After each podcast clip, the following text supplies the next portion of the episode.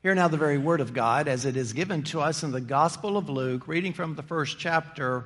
We're going to focus on verses 54 and 55 this morning, but I'm going to back up and read the entire Magnificat of Mary. And Mary said, My soul magnifies the Lord, and my spirit rejoices in God my Savior for he has looked on the humble estate of his servant. For behold, from now all generations will call me blessed. For he who is mighty has done great things for me, and holy is his name. And his mercy is for those who fear him from generation to generation. He has shown strength with his arm. He has scattered the proud in the thoughts of their hearts. He has brought down the mighty from their thrones and exalted those of humble estate. He has filled the hungry with good things, and the rich he has sent empty away. He has helped his servant Israel in remembrance of his mercy, as he spoke to our fathers, to Abraham, and to his offspring forever.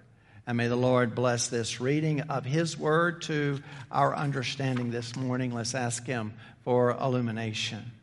Our dear Heavenly Father, as we turn to th- this text, but finishing up the text and then stepping back and taking a look at it, Lord, I, I pray that not only will you put us right in the middle of this scene, not only will you help us uh, understand and, and see the beauty of the song, but also, dear Lord, uh, that we would apply it, uh, that, that it would become our song, that it, it, it helps us identify how we should worship.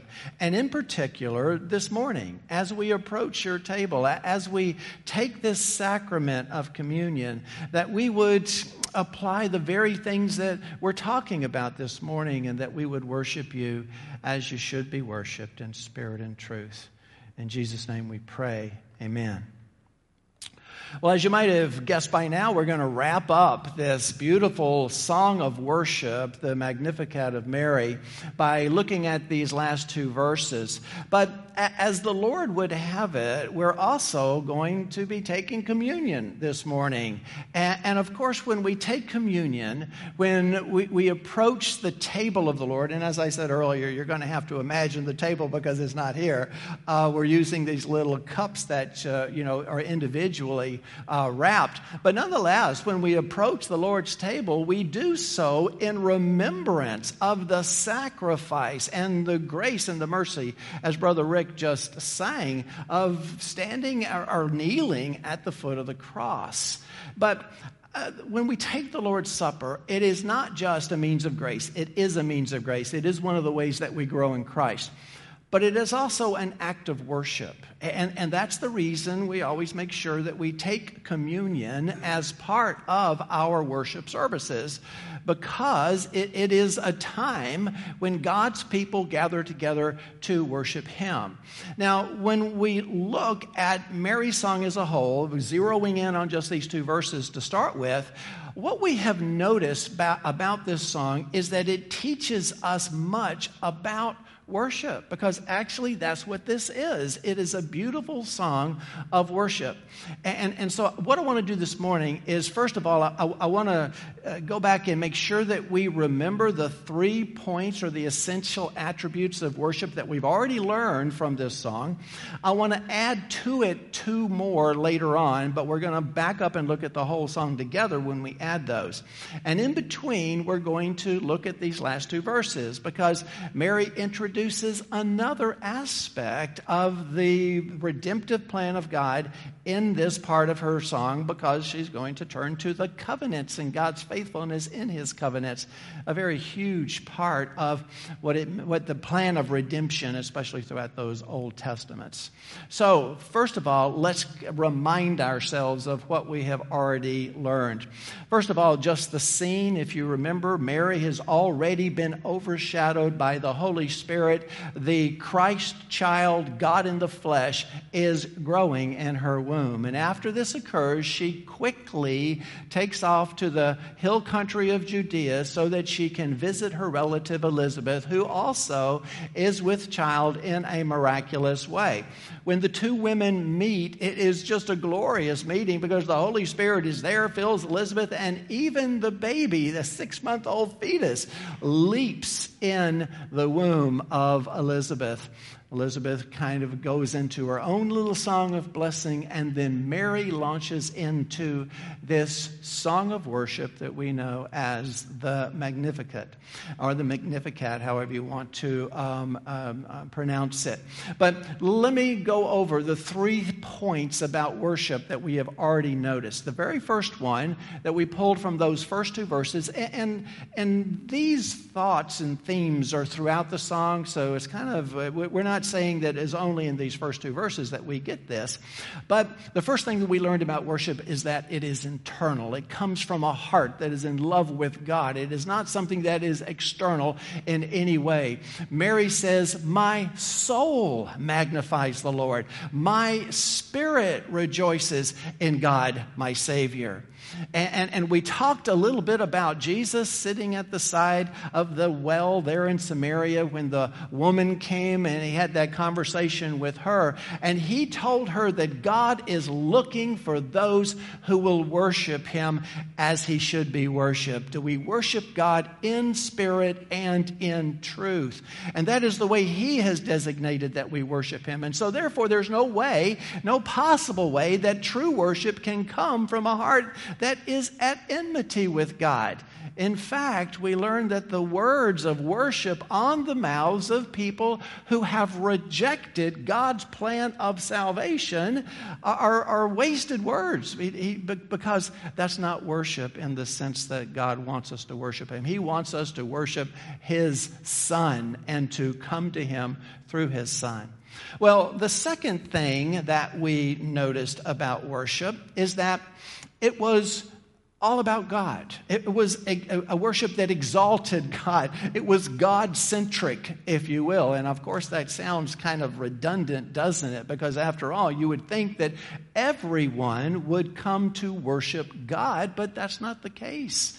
So many people come and they call it worship, except they're here for their own reasons. They have a felt need. They are afraid God is going to punish them if they don't. They have some tradition that they fulfill. There's all kinds of reasons that that people come to worship other than the right ones, which is to exalt and glorify and honor and praise the one and only God of creation. That's why we are here, brothers and sisters. Not even evangelism, even though evangelism is always part of our services, it's, that's not the focus. We are here to worship God. And, and, and we took some of the glimpses uh, that we get of Scripture. Remember, we looked into the book of Revelations a couple of times, and we noticed the way that they worship God there. They're glorifying Him. In other words, from the 19th chapter, we read this Hallelujah, for the Lord our God, the Almighty, reigns. That's really the theme of theology in the Old Testament. God is the sovereign of the universe universe, and He reigns that universe, and we come before Him in reverence and awe. Let us rejoice and exult and give Him the glory. That's the reason that we're here. But you know, when we started to talk about the reasons that God was being exalted by Mary and the kind of God that he was, we notice, and we're going to repeat this several times, that Mary has a fantastic command of Old Testament scripture and an amazing grasp of theology because she pointed out that on the one hand, God is almighty, but on the other hand, he gives her good things. He's concerned in her life that God is perfect in his holiness, his transcendent glory. He is set apart from his creation. He is completely holy in that sense, but at the same time, he's merciful. He's an immanent God. He wants to be in the midst of his people. And so we notice something about God and worship that is hugely important. Yes, God is holy. And, and that means that there is no one who can stand in his presence. He lives in unapproachable light. He is incomprehensible. He is perfect in his righteousness, and there is no human being on earth who can possibly stand in that kind of a holiness. And because of that, because of our sinfulness, God is wrathful at our sin. And, and, and we pointed out, God can't be God if he's not wrathful at sin. Uh, seriously, he, he can't be a winking celestial grandfather who kind of looks the other way when you sin. If he is holy and if he is just, the necessary reaction of holiness to sinfulness is wrath. And so, therefore, every one of us is deserving of God's wrath. Now, I told you when we studied this, I don't want you carrying that around with you. It's not like I want you to carry a burden of your sinfulness around with you because we've been released from that, because those who trust in Jesus Christ have been forgiven. But when you come to worship, that needs to be in the forefront of your mind because the reason you are here is because of the mercy of God, because of His grace, because of His loving kindness. You didn't do anything to deserve His mercy. He gives it to you freely because you believe in His Son, Jesus Christ. And that, brothers and sisters, is the heart of worship. When you come to worship God, you come with a heart that is absolutely broken, knowing that you will never face the judgment that you so rightly deserve. And so when we have that heart, that means that we are exalting God, placing Him where He should be, placing ourselves where we should be, and just being in reverent awe of the fact that He indeed loves us. The third point that we came up with about, about um, uh, worship was that it, it, it is to be approached with humility.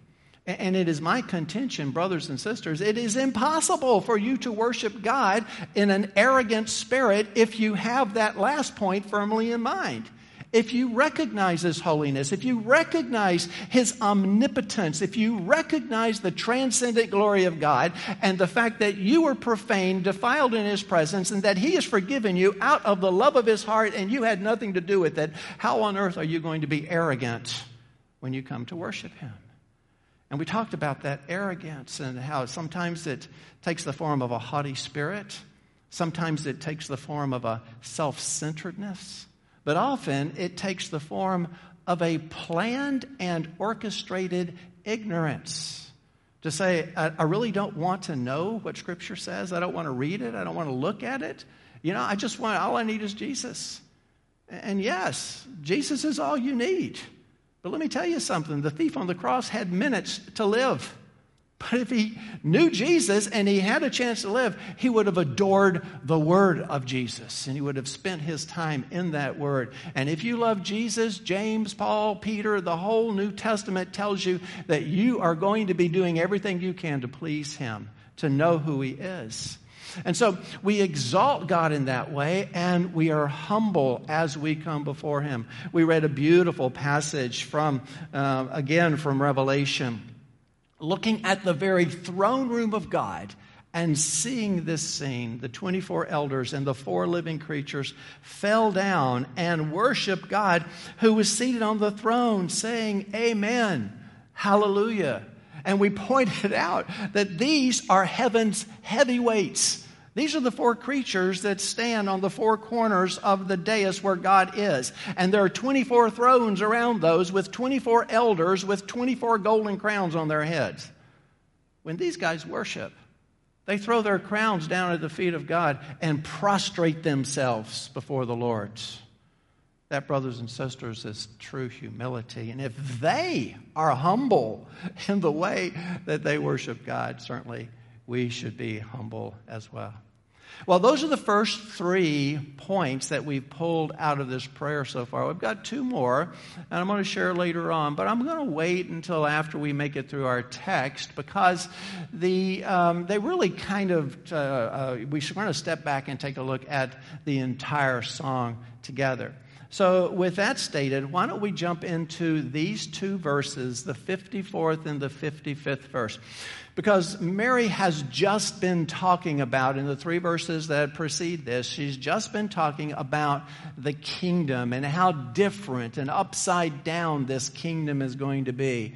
And now she's going to move in even deeper as she talks about the covenantal faithfulness of God and how He is a God who keeps His promises. So let's take a look first at the 54th verse. He has helped his servant Israel in remembrance of his mercy. He has helped his servant Israel. And I think that the first thing that we need to determine is not just what does Mary mean by his servant Israel, but, but what does Luke mean when he says that, when he writes this down, his servant Israel? Well, to me, there's no doubt in my mind that Mary, when she says his servant Israel, is referring to ethnic Israel, racial Israel, political, national Israel, the Israel that she lives in, because after all, she is a Old Testament Jewish Jewess. She is a member of the Messianic community. And that Messianic community is, is, is waiting for the advent of the Messiah. Now, Calvin points out that that word helped, it, it has the connotation of lifted up. And when you look at that word, lifted up, next to what comes later, that he, it is in his mercy that he remembers. Calvin points out that more than likely this is an implicit statement of the apostasy of the world around uh, the Messianic community. And there, if you read all of them, all through these first couple of, of, of chapters of Luke, you'll notice a, a almost an anguish. There's this underlying feeling of angst as they look around at the absolute corruption of the worship of Yahweh and they fervently pray for the coming of the Messiah to set things right. Originally, and actually in, in your bulletin outline, I, I was going to go off on sort of a rabbit trail here because, in many ways, what they faced and what caused them anguish is exactly what we face right now as Christians living in this country as we look around us and see the godlessness and literally our country seeming to go to hell in a handbag. And we fervently pray, cry out to the Lord for revival. That's exactly what they were doing back then. I'm not going to go into it right now. I want to kind of keep my focus, but we will delve into that in the after church. If you want to stick around, we'll go and take a look at that, um, uh, making a parallel between Mary's time in the Messianic community and the Christian church in the world in which we live today. But nonetheless, I, I think that it, it is clear that what is underlying Mary's, Mary's prayer here is that God would remember his merciful covenants with his servant, his people, Israel. And clearly thinking about the nation of Israel. But I'm not so sure that's what is on Luke's mind. Because if you go back to the three verses just before this, Mary has introduced the idea of the kingdom, and we know that the kingdom is one of Luke's primary themes all the way through this gospel the coming of the kingdom of God. And Mary pointed out that this kingdom was an upside down kingdom. All everything was reversed. You know, the rich will be poor, the first will be last, the weak will be strong. Everything is backwards. And so when the kingdom comes, it will bring with it radical social change to the world that it will come into. Well, I think also we should realize that when this kingdom comes, it will bring with it a radical redefinition of what servant of Israel or his servant Israel means. Because no longer in the New Testament is it just going to be the ethnic Israel. Now, I, I know that's probably what Mary was thinking, but Luke knows as he writes this that there's going to be an exponential expansion, a radical redefinition of what it means to be a citizen of Israel. In fact, Paul is going to use that phrase in Galatians. He's going to talk about the Israel of God. Not talking about ethnic Israel, but talking about spiritual Israel. And in fact, in Romans, he gets even more specific. He writes this For no one is a Jew who is merely one outwardly, nor is circumcision outward and physical. But a Jew is one inwardly, and circumcision is a matter of the heart, by the Spirit, not by the letter. And, and so I, I, think what we're seeing here is that uh, this, this sort of expansive view of what it means to be Israel. And in fact, later on in this chapter, Luke is going to give us, well, actually, it's not this chapter, it's the next one. It's the second chapter, when Jesus is brought as an infant to the temple, and old Simeon is there to praise God when he sees the Messiah. This is what he says My eyes have seen your salvation that you have prepared in the presence of all peoples, a light for revelation to the Gentiles and for glory to your people Israel. And so we already see sort of an expanded idea. And of course, Jesus is going to make this very clear in his ministry on several occasions, like in Matthew when he says, I tell you, many will come from east and west and recline at table with Abraham, Isaac, and Jacob in the kingdom of heaven, while the sons of the kingdom will be thrown into the outer darkness. In that place there will be weeping and gnashing of teeth. And so, we see, I think, that there is a more expansive view of what it means to be Israel in the eyes of the New Testament writers. Well, regardless of whether it's just the Messiah or whether it is an expanded view of a, a changing of all of society, there is there, there's one method by which that change is going to take place. The Messiah is the focus of both of them, and Jesus becomes the central aspect of that as I believe she begins to bring this whole idea of covenants into it. Because the covenants in the Old Testament are the way that God unveils his merciful plan of redemption. It, it, was all the way back to the beginning, and, and most of you know this, all the way back to the time that God was pronouncing the curses on Adam and Eve and the serpent. And as part of that curse of the serpent, he said, There will come a day when the seed, singular, the seed of the woman will crush the head of the serpent, will crush him because he is going to deal with sin in that way. Well, he's talking about Jesus. And so, from the very beginning, from Genesis on, the redemptive progress of God's mercy, take, as it's brought about by, by the covenants especially, is leading to the fulfillment that Mary is now now knows grow, is growing in her womb, and she is singing this song about it. Take Noah, for instance, one of the first covenants, when God made that covenant with Noah. Do you remember what he said to him? He said, I'm never going to destroy the world like this again. Uh, this is not the way I'm going to deal with sin. I'm going to allow springtime and harvest to continue. I'm going to put a rainbow in the sky to assure you of my promise. And I am going to let time progress until I bring the ultimate solution for sin. I'm not going to destroy it uh, in the same way. In fact, that covenant is sometimes known as the covenant of promise.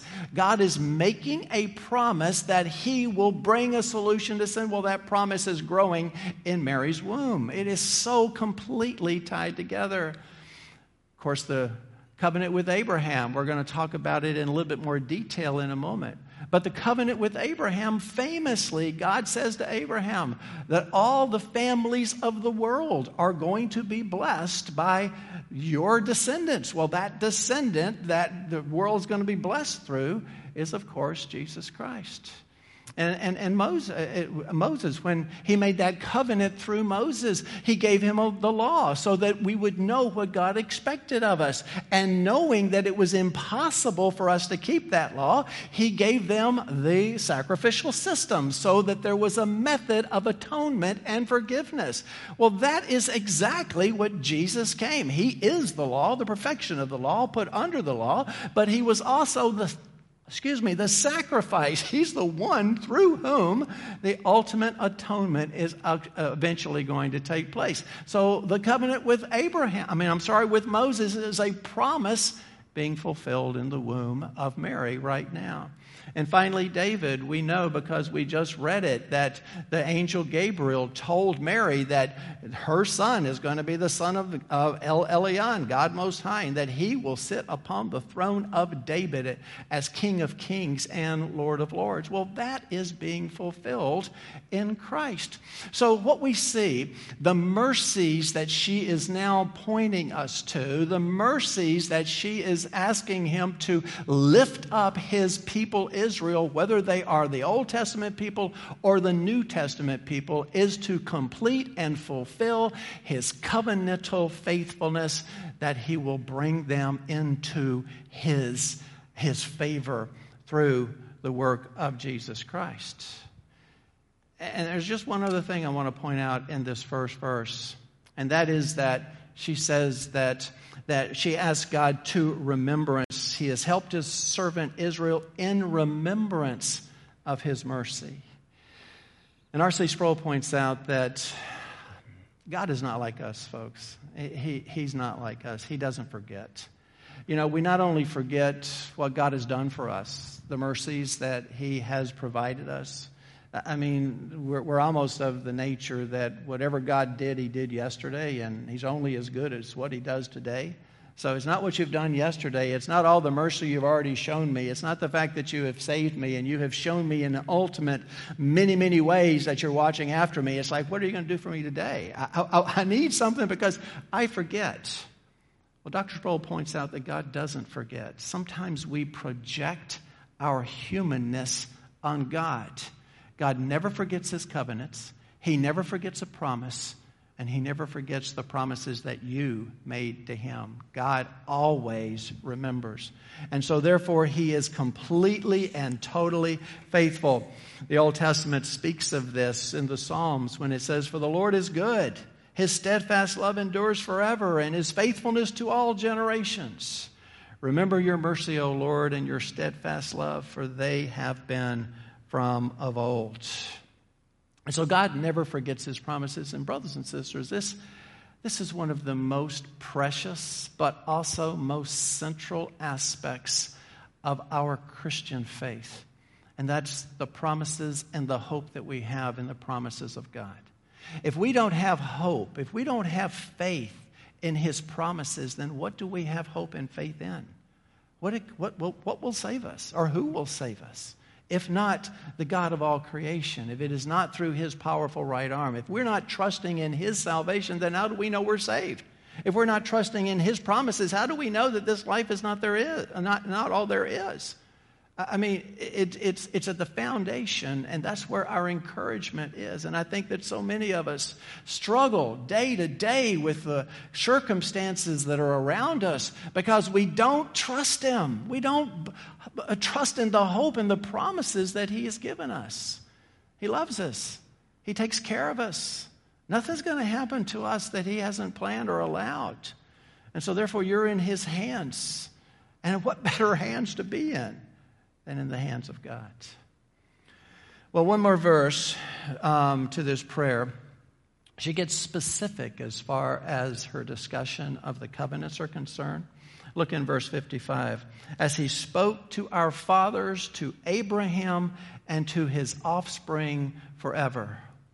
Now, once again, and I've already mentioned this, I took you through some of these covenants. There's particularly Noah and Moses and David, and we see how God's mercy was written all over those covenants being fulfilled in Christ, in the baby growing in her womb. But Mary once again shows a profound sense of theology by picking out um, the covenant with Abraham. The covenant with Abraham is so hugely important. In fact, I had a professor in seminary who used to say, Brothers, we're here because of a covenant that God made with Abraham. And basically, that, that's it. God promised that He was going to bless us, bless the world through Abraham. And that is exactly what He has done. But it, it's some of the specifics of that covenant that just really come out and, and, and bring this home to us. You remember that God took Abraham outside and he said, Abraham, look up at the stars. Let me see if you can count them. In that arid environment when there wasn't a light with a hundred miles probably, that sky is filled with billions upon billions upon billions of stars. And he says, That's your descendants. That's how your descendants are going to be. That many. You're never going to even be able to count them. Well, that is what has happened. That is us. We are those descendants. It's not just the ethnic uh, Israel, it is also the Israel of God. And, and all of them have been brought into the relationship with God through the baby in Mary's womb. He also said to Abraham at this, that at this time, I'm going to give you a home. I'm going to give you this land. I'm, I'm, going to allow you to stay here. It's the promised land. Now, I'm going to allow you to be thrown into, uh, into slavery for 400 years. It is, I've got my reasons for that. But once I bring you out of that, once I deliver you, once I redeem you, I will bring you home. There's a promised land that I have set aside for you. Well, brothers and sisters, that's a picture of exactly what Jesus has done for us. Because after all, it wasn't Egypt that we were sin, uh, that we were slaves in, but we're slaves to sin. We're slaves to the prince of this world, and he has released us, taken us out of bondage, redeemed us, and he told us, I have a home for you. In my father's house are many dwelling places. If it weren't so, would I have told you? I go to prepare a place for you. And if I go to prepare a place for you, I will come again and receive you to myself, that where I am, there you may be also. He has a place for you. He's got your name on a reservation card at the wedding feast of the Lamb. He knows that you're going to be there. He has an eternity plan for you. That is the promise that we have through the covenant that God made with Abraham. And, and, and, and even in that covenant, the, the, the entryway into that kingdom is spelled out for us. Because if you remember, it had nothing to do with Abraham. Abraham is a hundred years old. His wife is 90. There's no way that they're going to have a child. And in fact, when God made that covenant with him, he split those animals, he put them side to side, and he walked through twice. Two manifestations of God. Abraham is watching the whole thing. And at the end of those bloody carcasses is the cross of Jesus Christ because God says, I will bring you into relationship with me. And Abraham believed God, and it was counted to him as righteousness. This covenant, brothers and sisters, is a covenant that is entered through faith and faith alone. Faith in Jesus Christ alone. There's no other way. But all of these things are beautifully established for us. And that covenant that God made with Abraham, once again, not bad for a teenage girl from a podunk town in rural Israel. But as you know, there's a problem with Abraham's covenant that isn't completely solved there. it, it is in, included and shown in that bloody um, um, inauguration of that covenant. But you see, it goes back to what we were talking about earlier. When God is holy, by necessity, he must be wrathful at that which is profane. That which is profane cannot stand in the presence of that which is holy. So, therefore, there must be some kind of a sacrifice. There has to be a sacrifice. There has to be payment. If God is just, He has to have payment for the sins of those who sin against Him. He cannot just wink at our sins. So, once again, the entire covenant focuses on Jesus. The entire covenant is going to be brought to fruition, to consummation by Jesus. And that's the beauty of what Mary has said. With that said, uh, that kind of brings us to the end of the text. Now I'd like to just kind of step back from it for just a few minutes. And I'd like to introduce two additional attributes of worship. I mean, as I told you last week, I've sort of taken that opportunity to kind of use this prayer to, or this song to talk about worship. And there's two additional attributes. And I have to thank John MacArthur for this one because I never would have come up with it on my own. And that is that true worship is habitual. True worship is habitual. And, and the point that he made is that Mary didn't get to be Mary because she went to church on Christmas and Easter, right? That, that didn't happen. In fact, we've talked about it on many occasions that Mary is an extraordinary example of a young girl who has a grasp of Scripture, of Old Testament Scripture. And what's so amazing about it is she didn't have access to a Bible. She didn't have or own a Bible. There would have been one text, one scroll in her world, and that was in the synagogue in Nazareth. And in that synagogue, only men and boys got to approach those scrolls. The women were actually kept behind them, behind a screen. And Mary, as a little girl, would have been behind them.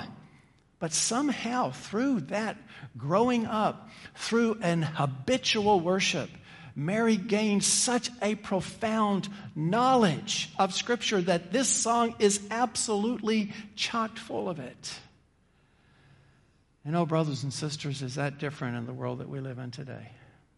There is, as we talked about last week, there, there's a planned ignorance. I don't want to know what the Bible says. I want my own idea of what God is like or what Jesus is like. But, dear brothers and sisters, there is such a biblical illiteracy in our world. You know, they did a seminar, uh, a, um, a survey when I was in seminary. I was so embarrassed because I fell into the group. Um, but they did a, a, survey of seminary students who could list the Ten Commandments in order. I couldn't have. If they, if they had called on me at that time, of course, I'd, I'd been away from it for 20 years, but I could not have done it. I could not have listed them in order. Could you? If you had to pass a test to take the Lord's Supper today, could you list all 10 commandments in the, well, I'm not even talking about reciting them word for word. I'm just talking about listing them. Most people can't. Earlier, we, we recited from the Heidelberg Catechism. Now, that catechism, 52 Lord's days, over a hundred different questions and answers. That was required for children to recite verbatim before they were allowed to take the Lord's Supper. Before they were allowed to approach the table, they had to be able to recite that entire catechism. And most people today in the church don't even know what a catechism is because they've never been exposed to them. Breaks my heart when sometimes when I go to Haiti and you'll pass by one of their schools and um, you know, like for instance, if we're there talking about maybe building a new church or a new school, and the children are already in school and they're just in a grass hut. And you hear them reciting their lessons through rote memory, and they're reciting the Psalms, they're reciting Scripture. They have a blackboard, but they don't have any chalk to write on the blackboard, so everything is done by rote memory. And you realize that the little kids in rural Haiti have a better command of Scripture. They have hidden more in their hearts than most of us. I was teaching uh, my seminary class just last Thursday, and I was having some questions on Genesis 4 and the land of Nod and the, you know, all of the strangeness. How did those people get there? And they were asking me about specific verses, so I had to get my Bible and, you know, start looking to, because I, I didn't know what verses they're talking about. Not a one of them had a, had a Bible, and every single one of them knew the entire chapter by heart. We, we, we don't have that. You, you see, it, you, you can't go and worship occasionally and then leave and flush it from your memory when you walk out of here and have the kind of command of Scripture that Mary had. But there's another way that I think that we need to look at habitual worship. It's not just the, the amount of time you spend in meditation on the Word of God, it's the amount of time that you spend in worship of God. Because you see, to someone like Mary, worship was not restricted to the hour or, or not, definitely not for them. It was a day for them. But so many people spend an hour or two hours in church, they get upset if we go over just a wee bit because they've got other things to do. And worship wasn't restricted to that. Worship was something that occurred daily in their entire life, the way they lived their life. When Mary says this song, she's not in a synagogue, folks. She's in Zechariah's house. It's spontaneous. And this comes out of her heart, from her soul, magnifying the Lord. And that doesn't happen if you're not focused on it day in and day out. Now, it is not my intention to browbeat you this morning. I know I do that plenty, so I, that's not my intention. I really want to just kind of flow into the Lord's Supper in just a few minutes. But I do want to ask you a question because I think it needs to be asked. A couple of weeks ago, I, I asked you, Why are you here? Because we were talking about exalting God in worship. And I was asking you to sort of look at yourself, look in your hearts. Why are you here? What's the purpose? What was the motivation that got you out of bed, that got you into God's house to worship on Sunday morning? Was it to extol Him, to exalt Him, to honor Him, to glorify Him? Or was there another reason that placed you here? Well, I want to kind of turn that question around a little bit this morning. And I want to ask you, and, and this is not a general question. It's not a general question for churches in general. This is a question for you. Why aren't you here? Why aren't you here? I never understood it. I've never understood it. Why, even before the pandemic, when we had Sunday night services, only a fraction of you would be here. What, what, what are the rest of you doing? Now, if you're out worshiping someplace else, or if you're worshiping in, in some other means, if you're focused on God's day, on God, then that's fine. I, am not saying you, it has to be here. But most of you, that doesn't apply. Why aren't you here? Why aren't you here on Wednesday night when we have a Bible study? Why, why aren't your children here for Jam Club or youth group? Why aren't you making sure that they're a part, that they're getting a, a, a, an ongoing habitual worship? I, am not saying you, you have to be part of our Bible studies, but less than 10% of the people who come to church join our Bible studies. What, what are you doing? Why aren't you here? And I'm just going to leave that with you to consider and ask yourself that because the kind of worship that we're seeing with Mary is habitual. It goes on day in and day out, morning, noon, and night. And it's something that is so completely focused on God that that's the way you get to have it to, um, this close to the tip of your tongue. Well, one last thing that I want to bring out about worship, and that is simply this that worship is thankful. I told you several times that this all was originally one sermon. It's taken me four, four weeks to get it out. Um, that would have been a long sermon. Um, but I, I, I, wrote those four points first, and then as, just as we've gone through this, it's like uh, you, you can't leave thankfulness out. Thankfulness is such a huge part of true worship. You come with broken hearts, recognizing you have absolutely no right to be here. There's not a person who has a right. As I said in my opening prayer this morning, there's not a person who has a right to worship. This is a privilege God has given you to call you into worship.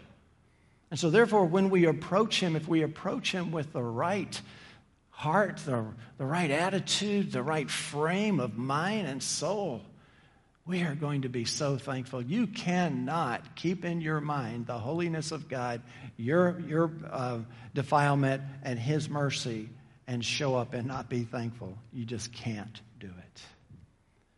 And I think that's the perfect thought to slide into communion to slide into the taking of the Lord's Suppers. Brothers and sisters, I don't want you to stop listening to what I say, but I want it to pass right through your ears, right into your heart now. Because I think that the greatest value that we can have of what we have learned is to apply it. And we have an opportunity right now to apply it. Because a very special form of worship are the sacraments that God has set aside. The sacrament of the Lord's Supper is a very special time for God's disciples. And so, therefore, what we have learned is, is, is, is the ability to worship right. So let's just do that. When you come to this table, and again, I mean, you're going to have to imagine it because it's not here. But when you come to this table, come with a broken heart. Come bankrupt. Come hungering and thirsting to have communion with Christ. Because that's, that's what this is. It, it is something that you do from the heart. Now, you know that every time we serve communion, I do what's called fencing the table. And, and that is to warn people, as Paul does in 1 Corinthians, that you don't want to take this this sacrament in an unworthy manner. It, it, it is not designed for those who do not know the Lord and do not love Him and are not His disciples and are not following Him. As I said earlier, for the, for the, for the words of, of praise to be on the lips of those who reject God's plan of redemption and all that He suffered through to send His Son to die on the cross, and you say thanks, but no thanks. Don't expect Him to be happy when you give Him mock praise or you take His sacrament. This is a time for the disciples of Jesus who love Him to commune with Him. He's here, brothers and sisters. He's not here physically. There, nothing's going to happen to the elements. They're not going to turn into the body and blood of Jesus, but He is here spiritually. He is in our midst. This is the time that we commune with the glorified and risen Christ. So come with a broken heart. Come with your soul exposed to be filled with the Spirit of God. Come exalting Him. Come praising Him. Come bringing Him the glory come recognizing that you could never approach this table through any other means except Jesus the Christ. There's no way.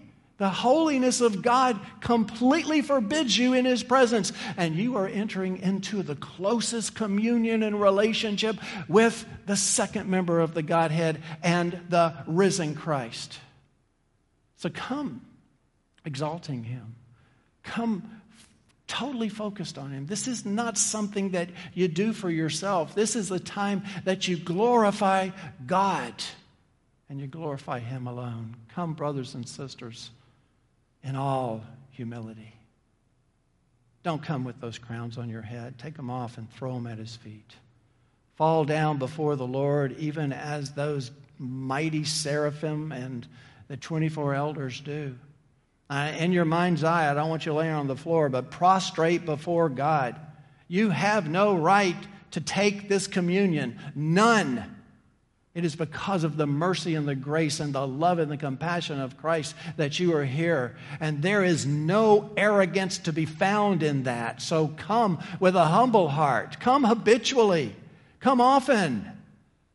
I'm not one of those who believes that you take the Lord's Supper every single time you gather together, although there are those who do. If you are really kind of dogmatic that way, I'll remind you that this was instituted at the Passover, which was a once a year feast. But I don't think we should take it once a year either. I know that the early church in Acts, they took it very often. Some people take it every, mo- every week. Some people take it every other week. Some people, like us, take it every month. Some people take it every quarter. I don't think the Holy Spirit is specific about how often that we take it, but when we do, we take it habitually.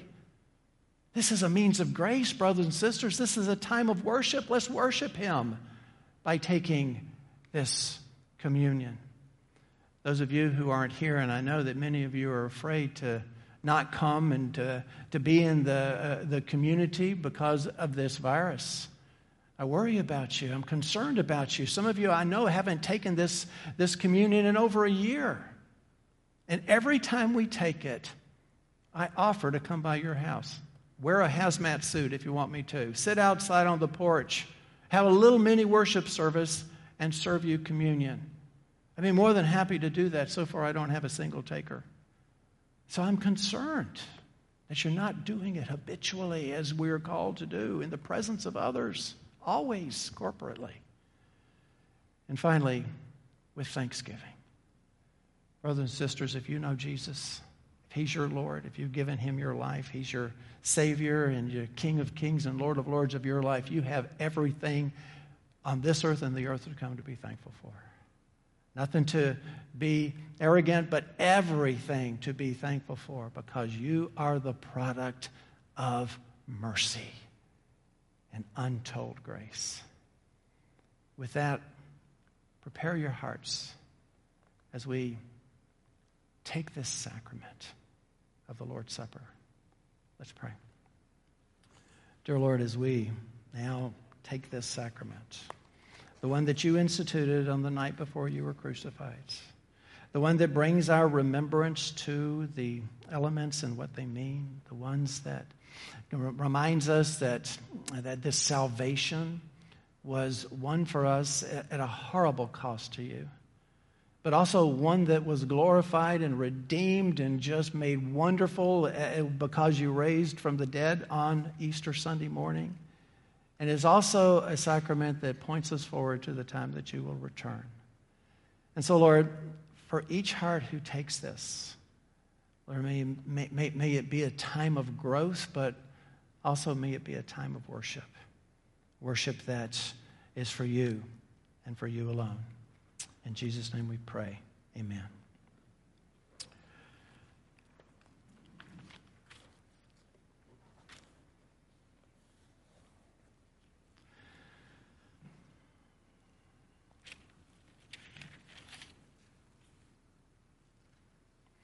Paul, in writing to the Corinthians, is a little bit upset at them because they're taking this communion, this, uh, this sacrament, in an unworthy manner drinking, eating, not recognizing what it was for.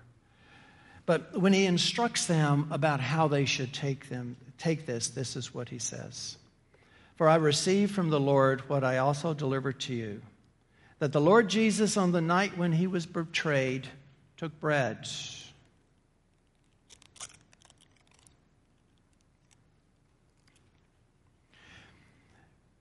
And when he had given thanks, he broke it and he said, This is my body, which is for you. Do this in remembrance of me.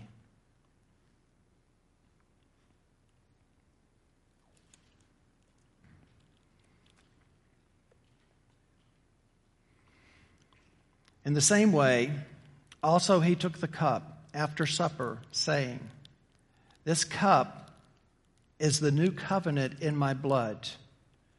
Do this as often as you drink it in remembrance of me.